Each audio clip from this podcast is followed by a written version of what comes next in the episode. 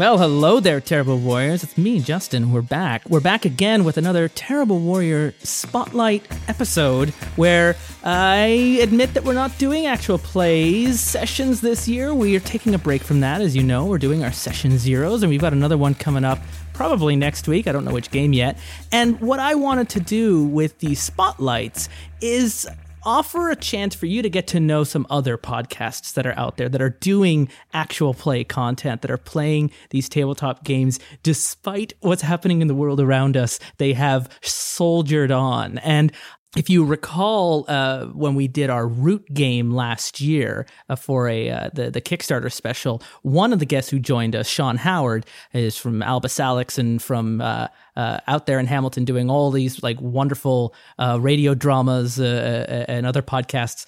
he helped get me in touch with a couple of other people, and you're going to hear those in the next few spotlight episodes. And today, one of those people is joining me right here. His name is Rev, and he is responsible for the Crit Show podcast. And the Crit Show podcast is into its third season. So you got lots of content if you want to get into it. And more than everything, 90% of all that content is Monster of the Week, uh, which you uh, would know is not a game we've played on Terrible Warriors, but it is a powered by Apocalypse game. So that's right up our alley. And I know Monster of the Week has been on my short list to play play for a long time. So I'm really excited to actually listen to a show that's been playing through that. And they do a really cool job. Uh, uh, very light on effects, uh, very heavy on the story, very light on the rules, and just uh, helping to like do what I like to see actual play podcasts do demystify the tabletop experience, make it feel like, oh, yeah, this is something I could do too. And so I'm very excited, uh, Rev, for you to join me today. Hello.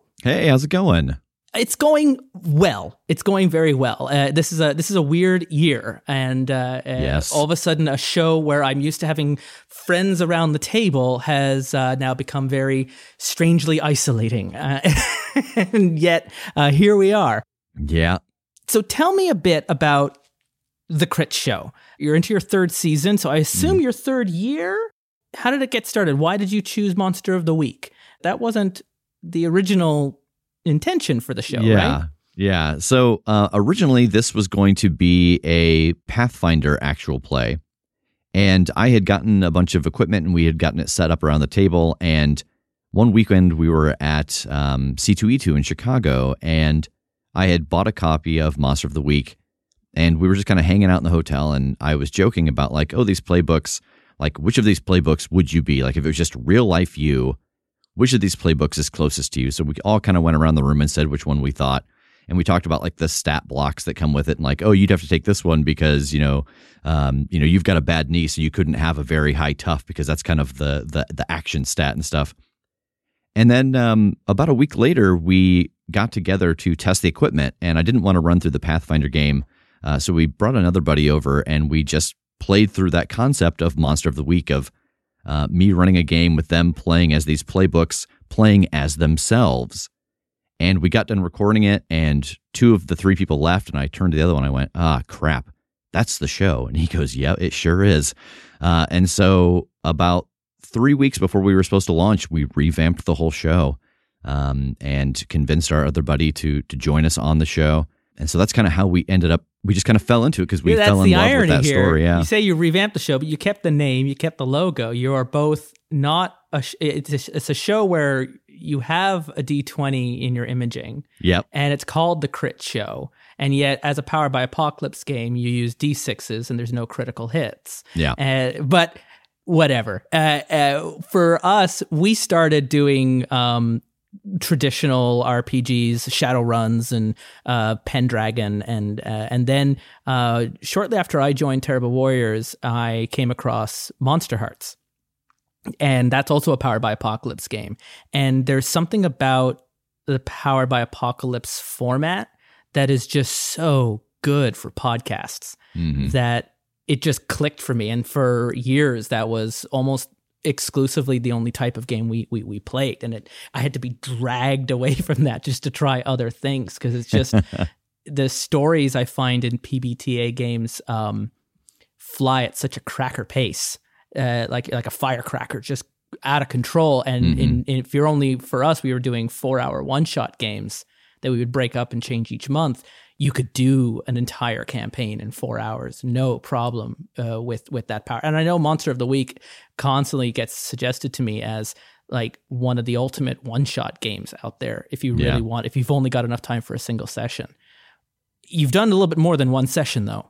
Yes. How how did you find? Uh, what are your thoughts with? I mean, I guess like let's let's roll back. What is Monster of the Week? Because I'm talking of like, oh, I know all about this, but of course, I cannot assume that the person listening in does. Right. Uh, so, very quickly, then, what is Monster of the Week, and where Crit Show comes into that? Like, how has your story played out?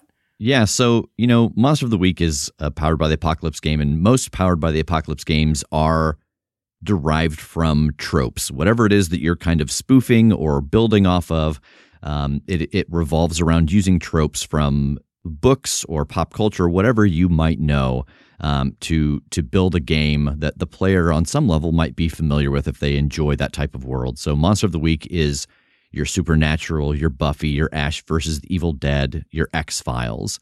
Um, and so it is about a team of hunters who are going out into the world trying to solve a mystery, trying to fight a monster, and trying to protect the innocent. And so for us, you know, as I said before, the players are playing as themselves. Uh, and so they are kind of the unlikely heroes who get pulled into this world that they didn't know existed.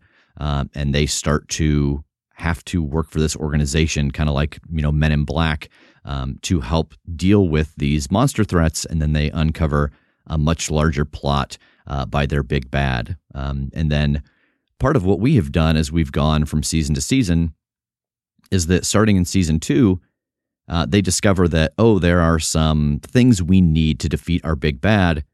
And there are other worlds than these, there are other dimensions.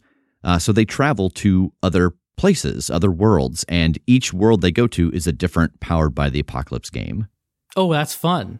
And so they are the same characters. You know, we're still within the same narrative, uh, but they are then in this other world trying to accomplish whatever the goal is on this world and then get back home and, you know, make sure that the world that they're from hasn't fallen apart in the interim. It's very sliders style. When you're going Yes, into those uh-huh. powered by pocket, are you also then shifting the mechanics and the rules of that world that they're visiting that they have to adapt? Like you're in you're now in apocalypse world, so you're having to deal with the because every powered by apocalypse game is a slightly different hack on powered by apocalypse. Some like Monster Hearts, as I mentioned, Yeah. really about social strings and and manipulating other characters. Where games like Masks, all of a sudden your stats themselves are shifting up and down every single time someone talks to you. Mhm. Uh, and does that happen as you're traveling around to these other powered by apocalypse, or is it just a setting change?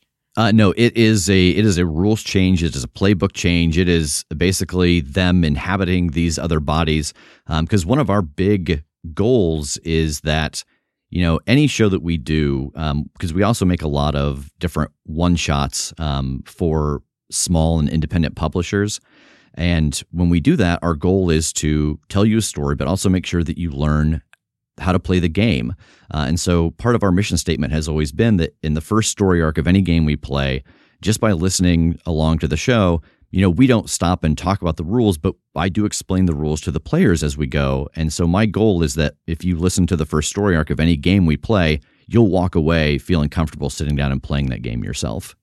Excellent. And uh, in my opinion, there's no more accessible kind of tabletop than the those powered by apocalypse settings. Yeah. In terms of if you've never played a tabletop game, uh, that has such a a low barrier of entry compared to, as you mentioned, you were considering Pathfinder. That can be really overwhelming if that's the first game you've ever tried to jump at. For for an actual play, then, so you mentioned it's it's about your your goal is to not just tell a cool story, but also uh, empower the listener to feel comfortable running games of their own. Um, every actual play podcast kind of has their own spin on the genre, on whether they're more radio drama, where they cut out any mention of the rules, or they're almost live to tape at the table, hearing everything from the dice rolls to you know you know eating snacks to uh, talking about the rules and all the table talk that happens. Where do you fall on that? that spectrum of of experience do you do you edit out a lot of the table talk and just kind of stick to the to the story or do you find a balance Uh, for me, it's a balance. It's about 70 30. um, like 70% radio play, 30% leave in, you know, kind of table talk. But I don't really keep in a lot of, you know, there's never us searching for rules. Mm-hmm. Um, there's someone asks a question, we can pause the recording, we come back with the answer. But for the most part, we make sure that if we have touched on the rule once before in the game, if the player happens to forget, um, you know, that's not something I include because we've kind of checked it off, and at least in the sense of uh, what the audience gets to hear. Um, so it's for me, it's a balance. I, I come from a theater background. Um, I have my master's in acting. I used to be the uh, associate artistic director for a small theater here, uh, and I did a whole lot of radio plays. Um, and so I try to edit it like a radio play. For for us, with especially with Monster of the Week, my philosophy has always been if it's not humor, heart, or horror, it goes. After the first season, I got a little more relaxed and I kept in a little more of the kind of quote unquote out of character humor or table talk, um, but still not an overwhelming amount of it. Yeah, I mean, I uh, right now uh, in uh, at the time that we're recording this, you're in the middle of this Krampus arc, and yeah. Uh, and I was listening in, and I did notice there's just enough rule mentioning. You can't hear the editing on Crit Show, but I, I can kind of pick up and, and assume that there's uh, there's there's stuff that I'm not hearing, and yeah. and there's enough that you're you're going through with your characters talking to each other and just enough of a rule mention of what they're doing or give me a, a read a bad situation move. And it, and and it's it's done real tight just to remind me that oh yeah no we're still playing a game here. Um, but there was a moment when uh, there was just a joke a, a, a shower curtain being moved back and forth. And and and someone made an offhand remark and then everyone just kind of went with it and the whole table broke down laughing. And and it was just a nice kind of respite from the story which happens when you're playing these games yeah. all the time. And it it's almost unnatural to remove them yeah. all at uh, you know to die on the hill of telling a good story. Yeah. Well because we really want people to feel like they are sitting at the table with us um, not just necessarily listening to an, an audio drama. So tell me a bit about um, how how has your how has your investigations gone on on this monster of the week? What what were some of your favorite moments that someone could look forward to if uh, if they're about to start right at the beginning and work their way through? Uh, so if you're starting at the beginning, um, I think some of my favorite things are the callbacks that start to happen because structurally, um, we really start out with jumping pretty wildly locations um, where each mystery is happening, just because for me, the genre of you know Buffy that that monster of the week style, a lot of the fun of that is that you can be in you know new exotic locations every time. Yeah. And at um, the end but, of each episode, things kind of wrap themselves up and yeah. revert to a, a, a, a default state so that next week we can start it again. Yeah. And so then they get into maybe the third story arc and things start to kind of pop up from the first two and you start to hear players make little connections um, and make discoveries and that for me is is really what is enjoyable about this game and you know these players playing as themselves you know whenever you listen to an actual play podcast you have kind of two meters you're filling you're filling the meter of me the listener getting to know the character that you have created mm-hmm. and then me the listener getting to know the player at the table because they're playing as themselves you get to fill both of those meters kind of at the same time. And so the the thing that's that I really enjoyed as we got further into it and started to um, get a lot of audience responses, the players having to start make making changes from how they perceived things, how their characters perceived things, because it's like, oh, in this moment, my character messed this up, and the listeners are making fun of me because I'm playing me. so, what is that line of like, well, now it's in, almost like in, a pro wrestler. Like there's yes, like exactly. a blurred kayfabe reality where yeah. it's you, but it's also still a performance version of you. Yes, and I'm sure as the longer you've played in this world, have your yourselves diverged further like butterfly effect from your real selves? Because i mean i don't know about the rest but i don't think someone in reality here you're reading minds you've got some magic powers there's yeah. telepathy involved now. Um uh, how has that been like still being you but also you in the game is definitely going to be going through some changes? Yeah and so you know it is that that dramatized version of you that the more the, the player goes through, the more you start to see um, players at the table who, uh, well, I'll use Jake for example. Uh, Jake is one of the kindest, gentlest people I know, um, but his character has gone through some some very heavy stuff and lost some people that are important, and so he has started to lean into the anger and the rage um, of the God that he serves. Um, whilst you know, so that's very different from who he is normally Yeah. as a person or a player. So And you mentioned uh, at the beginning it was very wildly like that syndicated show monster of the week as the name Mhm. of the game uh, and then the players started making connections were those intentional connections or were those just things that organically revealed themselves as you were playing the game Uh, so they were intentional connections that I had placed, but I had no idea, you know, how long it would take for them to notice them. Because that's the big thing about really any Powered by the Apocalypse game, Mhm. but especially Monster of the Week, is that you know you go with the flow. There is no, hey, this is what we want to go do. I can't really pull the rails back from you and force you to go somewhere else. Like, no, this is what you've decided to do, so this is where Yeah. we're going. And the story that they are playing now is not at all the story I had in mind when we were in that first story arc, but I am way better off because of that fact. Yeah, Powered by Apocalypse games really live in a realm of chaos that Yeah. other settings the GM has a lot more ultimate control as as as a really much of a director, writer, uh, everything. Uh, whereas uh, I, I love how Monster Hearts uh, puts it is the the game is feral. It kind of lives on the table between the player and the GM, uh, and and no one really has any ultimate say on how it's going to turn out. And uh, those are some of the those are the best moments for me whenever I'm playing a Powered by Apocalypse game where it's like it feels so clever, but no one had any direct influence on that. Yeah.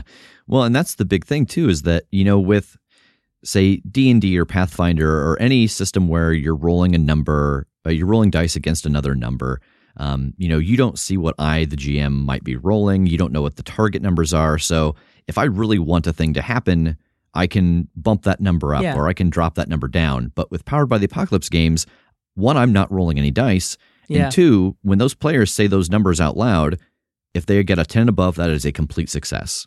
A 7 to 9 is a mixed success, and a 6 and under is a fail. So if I give them a result that doesn't match that die roll, they and the audience instantly know, like, well, what, why did you do that? Like, that's not appropriate for what they earned. You know, yeah, it's it's much more vulnerable. Uh, everything is much more exposed. You're right. If I was playing uh, Dungeons and Dragons, I've got my I've got a, physical shield between me and the player, and I can bluff things to railroad them back on track however I want. So uh, I was I was running games at a restaurant last year before restaurants closed down, where I I had a scenario and and I had more like a magic trick where you've got one, two, or three different ways of going through the exact same trick, depending on how the audience reacts to you. Is kind of how a, being a GM in Dungeons and Dragons plays out. Whereas if you're doing something like what I'm hearing with Monster of the Week, you don't have those options. You just Yeah. have to go with it because it's already out in the open. It's already been declared. It's already canon now, and it's not in your power to unless unless we're getting to like a safety mechanic. It's not in your power to Yeah. veto something Mhm. and actually rewind the clock and do it again. Do you get into safety mechanics much on your show? It's something Uh, that I find with podcasts is, is is harder to do because the cast tends to already have so much trust and understanding, and, and we're doing a show, uh, and so the most we can do is talk about it. But I've never had a, an example where we've actually triggered an X card on on a recording. Yeah, no, I, it's for us. It's the exact same thing because we as players know each other. Um, you know, we talk about the importance of safety mechanics. We introduce them in some of our let's plays if that specific game has different set of safety tools. Um, but it's not something you ever hear come up in use on the show uh, because if it was something that were to come up really just for the sake of of the cleanliness of the edit, I would probably cut it out and put in the thing that we switched to. So that brings me. How did you get your group together? What's it, what's the origin stories here for Crit Show? Like you, you're more or less been the same cast this whole time, right? Uh, no. So we have got um, we have got we start out with uh, four of us, uh, and there are still four of us now. Uh, but we have replaced one cast member. Um, I won't really go into that too much, just because Yeah, it sure. will spoil the story. Uh, but it was uh, our our gaming group. Um, we were a group who got together and played Pathfinder, uh, and I had decided that I wanted to uh, try to build a podcast um, around at the time, like I said, Pathfinder. Um, and so I I asked uh, them if they wanted to be a part of it, and then you know as I kind of told as I kind of talked about with the uh, playing of Monster of the Week, we roped our third friend into it uh, just because the chemistry was was very good with with him added. Yeah, and we started with with a similar like group of friends playing a game, going, going well, we should just record these games, uh, and yet you've you've kept it for three seasons now, and mm. uh, uh, after after a year on Terrible Warriors, as people started moving to their own projects, it became more of a rotating cast. Where I realized after four years, we'd had like sixty different people on the show over oh, time wow. because every single game ended up being just different friends to come join me because of scheduling conflicts, or uh, I, am too busy working on this other thing, or uh, uh, or I can't get together on on at the times that I was available to record.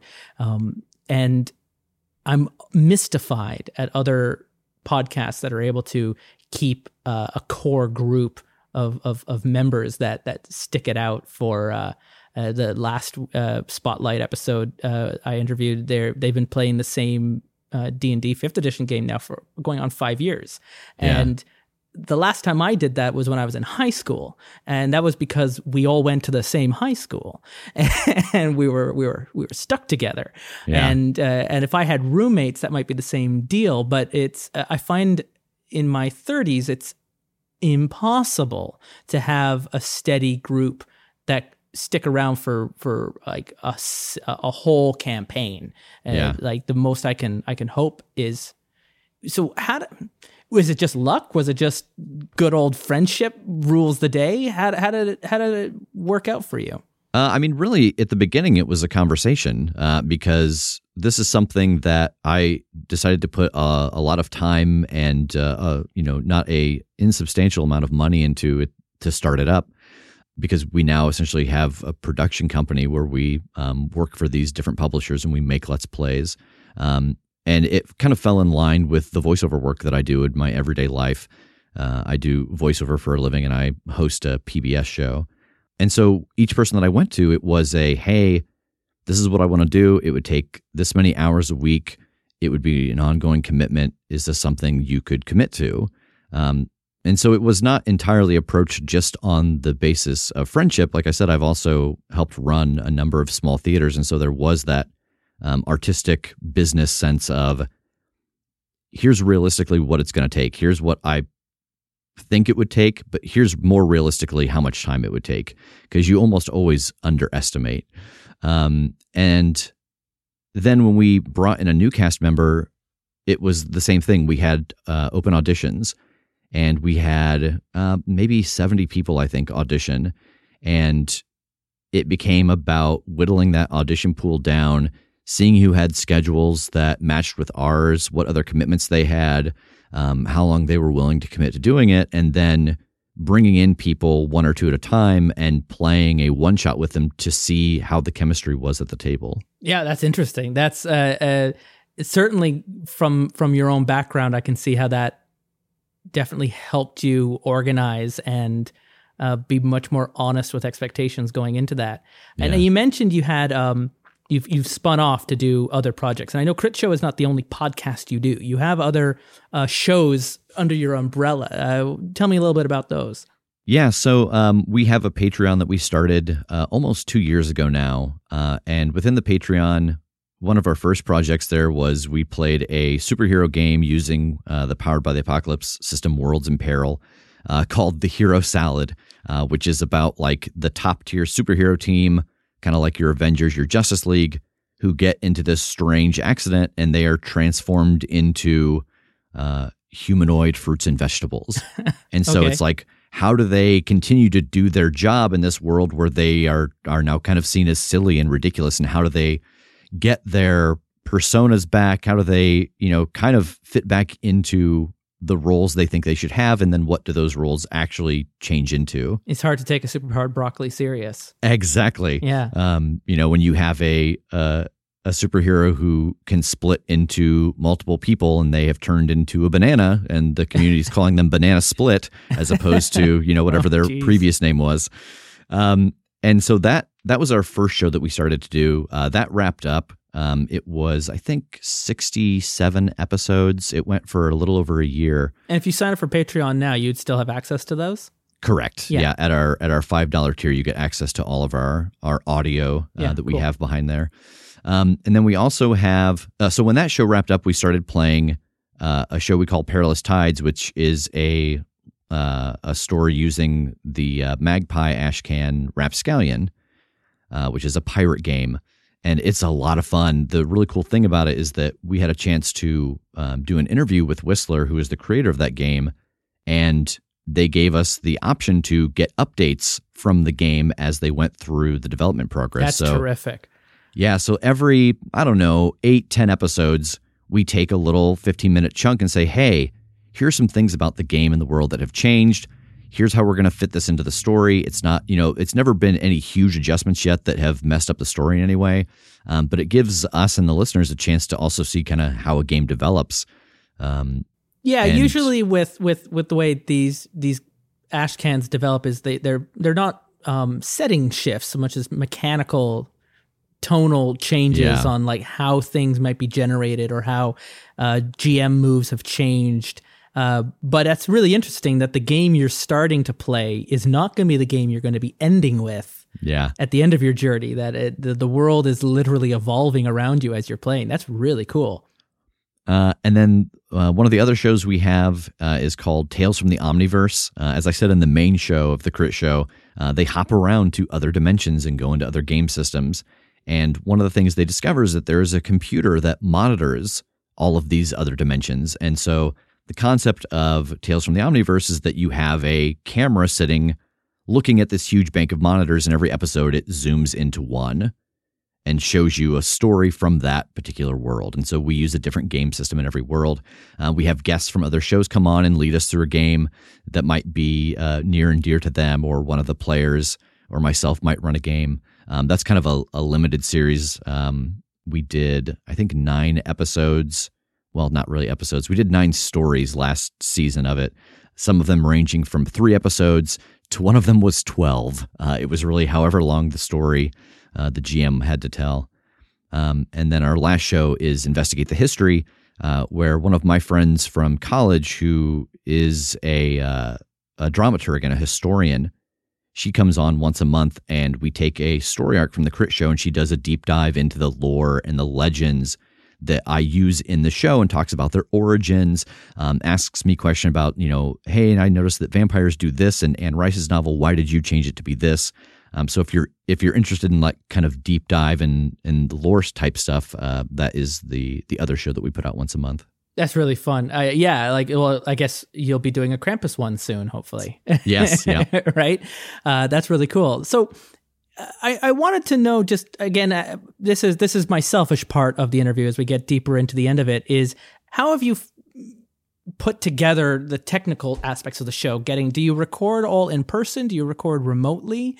Um, uh, again, like every actual play is kind of uh, very it's jerry rigged where there's no there's no playbook on how these Yeah. these shows are made. Uh, what did you decide you wanted your shows to be? Because I, I can tell you're coming from this like professional theater, voice, you know, radio background, uh, and uh, you definitely I can hear it in the show that there's this polish to it of making a show that you also want to listen to. Uh, so, what were some of the decisions you made on the technical aspects of the show, and, and how how are they recorded? Yeah, so um, we are recorded. We started recorded. Everybody was at the same table, um, and my old college roommate uh, is a sound designer. He teaches sound at Nebraska, um, and so before we recorded anything, I actually spent a little time, um, maybe three or four weeks, with him, just kind of learning basic sound around the table, um, what to record out, how to edit it, things like that, so that I could create something that sounded like something I would want to listen to. Um, and then once we started recording stuff, I you know was learning to edit. I was sending examples to him of what I had done and getting suggestions. And uh, making some changes. And so we started recording well before we published because I wanted a lot of lead time to kind of get my, I guess, editing style under control and understand what I was doing. And then we started to have guests. Um, we've been very fortunate that the games that we have featured, uh, we have always been able to get a hold of the developer and have them on as a guest. Uh, and so that was my first experience recording remotely. And when we ended up getting a new cast member, uh, we did record remotely, I think for like four sessions. It wasn't very long because, and we did not know this before we cast them, but they ended up getting a job right where we are. Oh, and so like just like four serendipity. Weeks, yeah, so like four weeks after we cast them and started recording with them regularly, uh, they moved here. That's uh, so wild. ev- everyone involved works from home. Uh, and so we all felt safe getting together because no one is going out into the world and encountering other people than each other.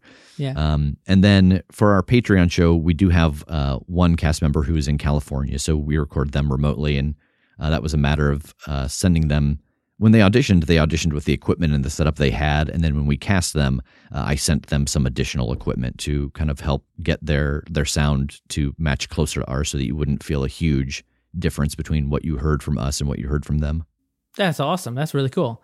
Uh, so, this is a lot of effort and investment and time spent playing tabletop role playing games and recording them and putting them into a podcast.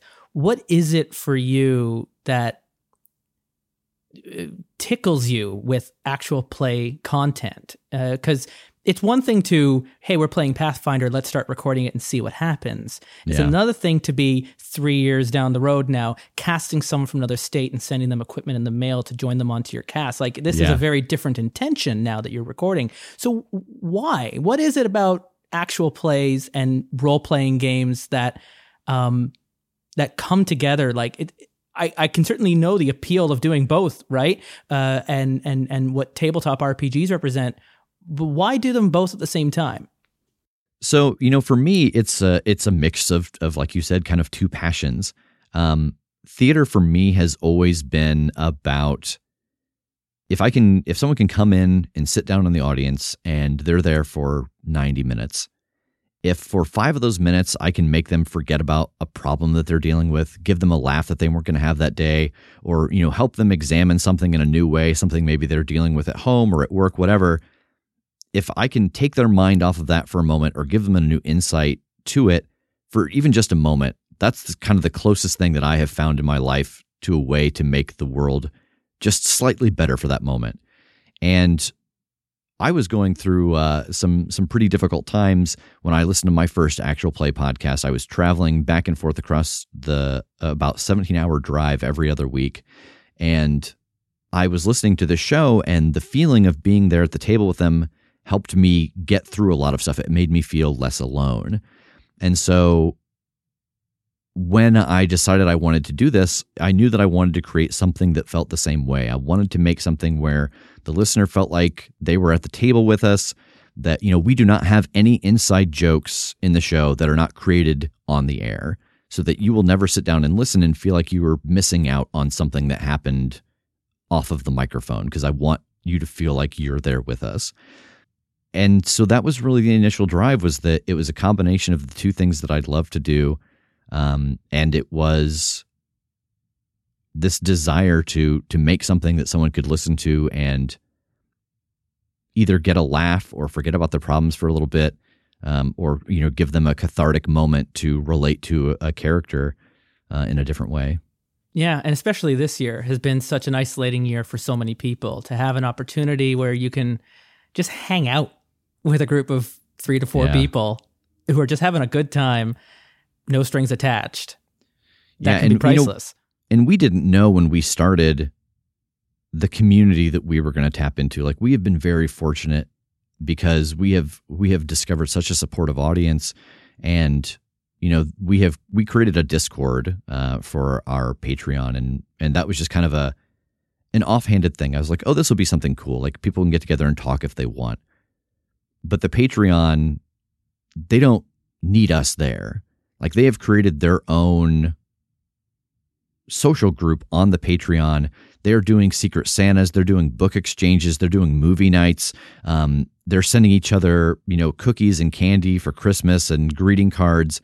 Like they have created an actual community independent of us. And it just so happens like that's the way they found each other was by listening to the show. But the community that they need, if if, if this show ended tomorrow, that community would still be there years from now. Yeah, and I mean, I Terrible Warriors, we went on hiatus this year, uh, unable to record around the table, and our Discord channel, same deal. They just kept hanging out. yeah. It's still there, and uh, it's really been um, so interesting. Is when I started, when Terrible Warriors started in 2011, those kinds of online connections just weren't built yet, and to see that evolve over the last few years to uh, just not from just being loud social media TM, but this community building micro communities that mm-hmm. uh, kind of remind me of like the old IRC to date myself or uh, yeah. channels back in, in, in the early 2000s or, uh, uh, or, or that kind of stuff like the pre social media communities that were out mm-hmm. there. Uh, and it's really nice to see those coming back. Yeah. So you mentioned driving alone, listening to a podcast, and finding that inspiration to try and create that for someone else. Uh, so let's assume someone is listening to you and is feeling inspired and they want to start something. What would be your uh, biggest advice to tell them that you've learned over the last few years of doing Crit Show and all the others uh, that you would you would share with this person who is taken their first steps into creating their own content? Um, I think the first thing I would say is find why is your show different? Um, you know, we stumbled across ours. You know, the fact that our my players are playing as themselves is kind of our our hook. Like that's our unique element. And so that would be the first thing is to say, you know, what what is it that is unique about the story you want to tell? How is it different? Um, because it is such a, especially, you know, after this last year, it's such a crowded market.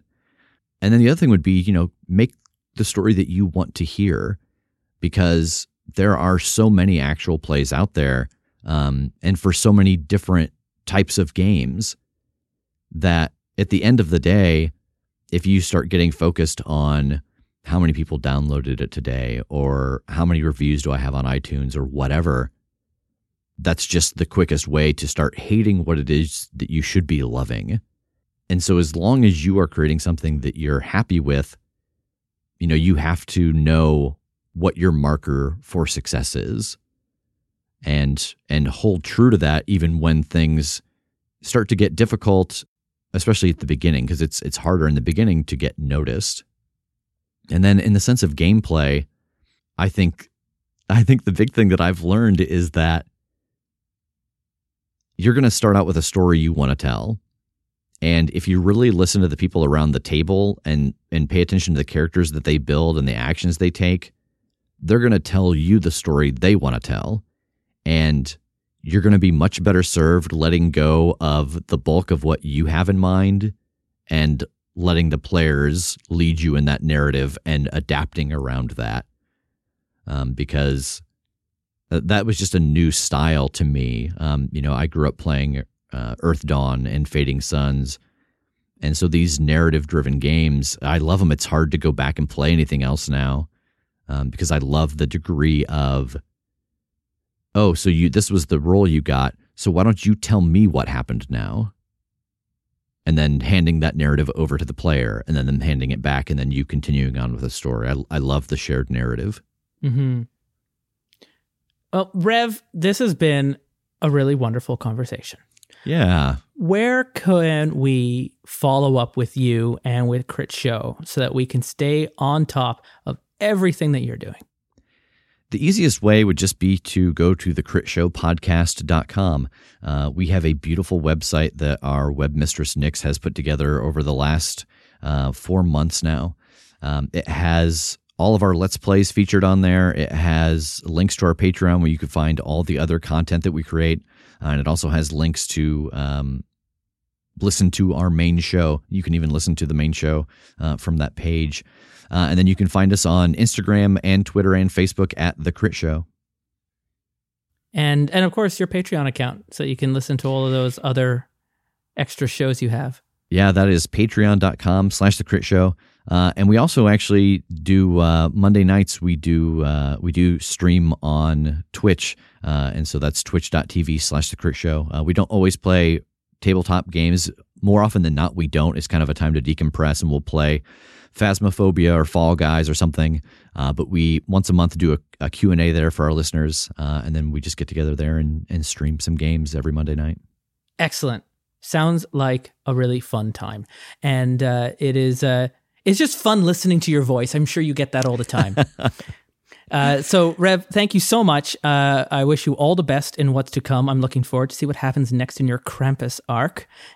It's really fun to find these other network of creators that we're all mm-hmm. kind of islands, and some are more connected than others and and, yeah. and, sending out those flares and see where we all are out in the ocean. So uh, i'm really looking forward to to having more of these conversations and i'm really looking forward to uh, following up with you in the future to see how things are going.